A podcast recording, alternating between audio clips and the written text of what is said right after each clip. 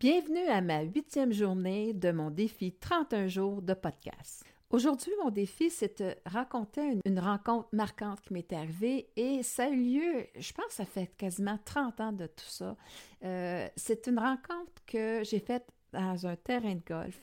Une personne avec qui j'ai joué qui avait la sclérose en plaques et elle jouait de façon exceptionnelle. Et là, à ce moment-là, elle m'a donné une grande leçon de vie que je me suis toujours souvenue. Et je te la raconte parce que, premièrement, c'était bien avant que je sois en pleine conscience dans ce domaine-là. À l'époque, j'étais programmeur analyste et je vois quand même, euh, j'ai toujours aimé le golf aussi sur le côté vraiment social. On, fait toujours des belles rencontres et cette fois-ci, c'est, comme je disais, une rencontre très marquante qui a eu lieu parce que la personne me racontait la raison d'être de sa sclérose en plaques.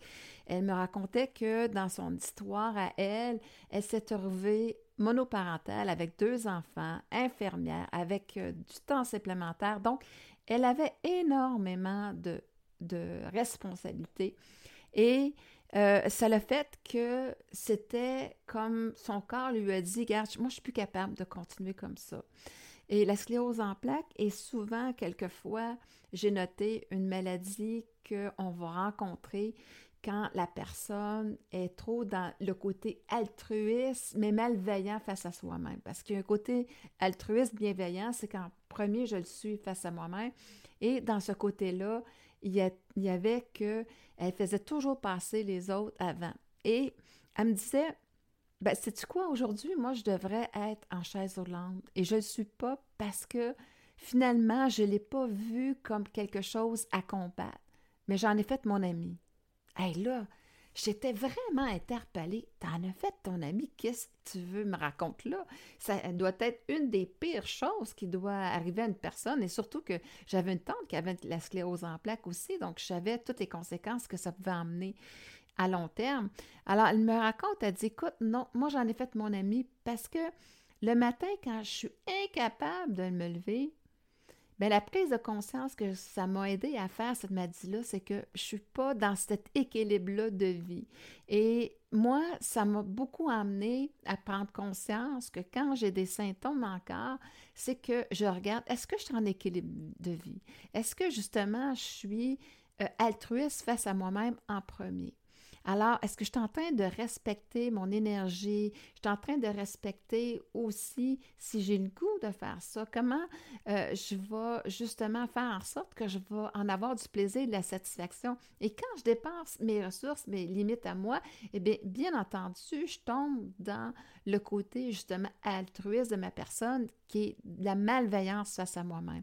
Alors, ce que j'ai appris, c'est vraiment que la maladie m'a permis d'enfin d'établir un équilibre dans ma vie, de me faire passer avant les autres. Et à ce moment-là, eh bien, quand je suis à la bonne place, dans la bonne énergie, bien à ce moment-là, j'en ai de l'énergie pour les autres et j'en ai de l'énergie pour faire mon travail et aussi prendre encore soin de mes enfants, de mes deux filles. Et comme elle me disait, ben, le matin, quand j'arrive, puis je me lève, puis que en fait, j'arrive carrément pas à me lever parce que je suis comme j'ai une crise justement qui arrive euh, des conséquences de la sclérose en plaques. Eh bien là, je me pose la question, OK, OK, où t'es encore? Est-ce que justement là, elle se met au centre de sa vie? C'est plus les autres, les exigences, les attentes qu'on a face à elle, mais c'est bien face à moi en premier. Elle dit hum, où est-ce que j'ai perdu mon équilibre de vie? Où est-ce que je suis justement en train de trop donner à l'autre et que j'ai dépassé mes limites et que je ne suis pas encore en train de me respecter? Et là, à ce moment-là, eh bien, je réfléchis justement, qu'est-ce que l'amour ferait dans cette situation-là? L'amour va toujours aller dans mon intérêt. Donc, elle va aller dans le respect de moi, dans mes limites, dans l'énergie que j'ai pour la journée. Et là, elle va tout simplement trouver justement où est-ce qu'elle est en déséquilibre. Elle va en prendre conscience et elle va réajuster ses choix, ses comportements, et là, elle va trouver cette émotion-là de bien-être, d'équilibre dans sa vie. Ou est-ce que dans ce temps-là, qu'est-ce qui arrive dans son côté énergétique? Elle va être dans le plaisir, dans la satisfaction de ce qu'elle est en train de faire. Et c'est vraiment ce qu'elle, me partageait. Alors, à ce moment-là, elle dit, elle dit, j'ai encore besoin de mon ami. J'ai encore besoin de la sclérose en plaques parce que je suis pas tout le temps encore sage. J'ai encore des cette partie-là de moi qui veut absolument être aimée des autres, euh, qui dans l'exigence d'être parfait, dans l'exigence de mettre l'autre vraiment en avant de moi. Et euh, ben, tant que j'aurai pas cette sagesse-là, ben je la veux encore, mon ami, et je sais qu'un jour, j'aurai peut-être développé cette sagesse-là, puis j'en aurai plus besoin, mon ami, qui est la sclérose en plaques. Et à ce moment-là, ben, je sais que je serai guérie et elle quittera mon corps. Ah, mon Dieu! Quelle sagesse! Et vraiment, là, c'est une tellement belle rencontre. Et je me rends compte aussi qu'après, mais quasiment 20 ans maintenant en pleine conscience, comment elle avait raison. Et comment est-ce que justement le corps t'indique qu'il y a quelque chose qui ne fonctionne pas, que tu es vraiment dans, ton, dans ta survie, euh, en train de t'adapter pour plaire aux autres, pour euh, justement être aimé des autres, pour avoir l'attention, la reconnaissance, être sentir important des autres, au lieu d'être dans l'amour de soi ou est-ce que non, c'est pas l'autre qui est au centre de mon univers, c'est ma satisfaction personnelle. Qu'est-ce qui est important? Qu'est-ce que je veux réaliser pour moi? Ça peut ne pas avoir de la valeur pour l'autre, mais ça en a pour moi.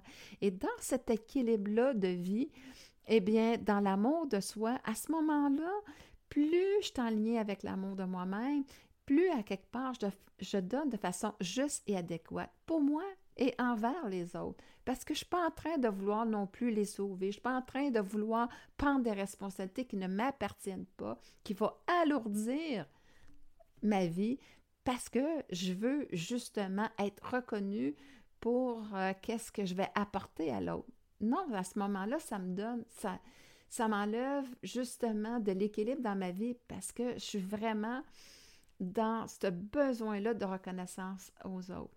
Et c'est vraiment vraiment euh, cette rencontre-là, j'ai pu vraiment voir que c'est juste qu'est-ce qu'elle disait.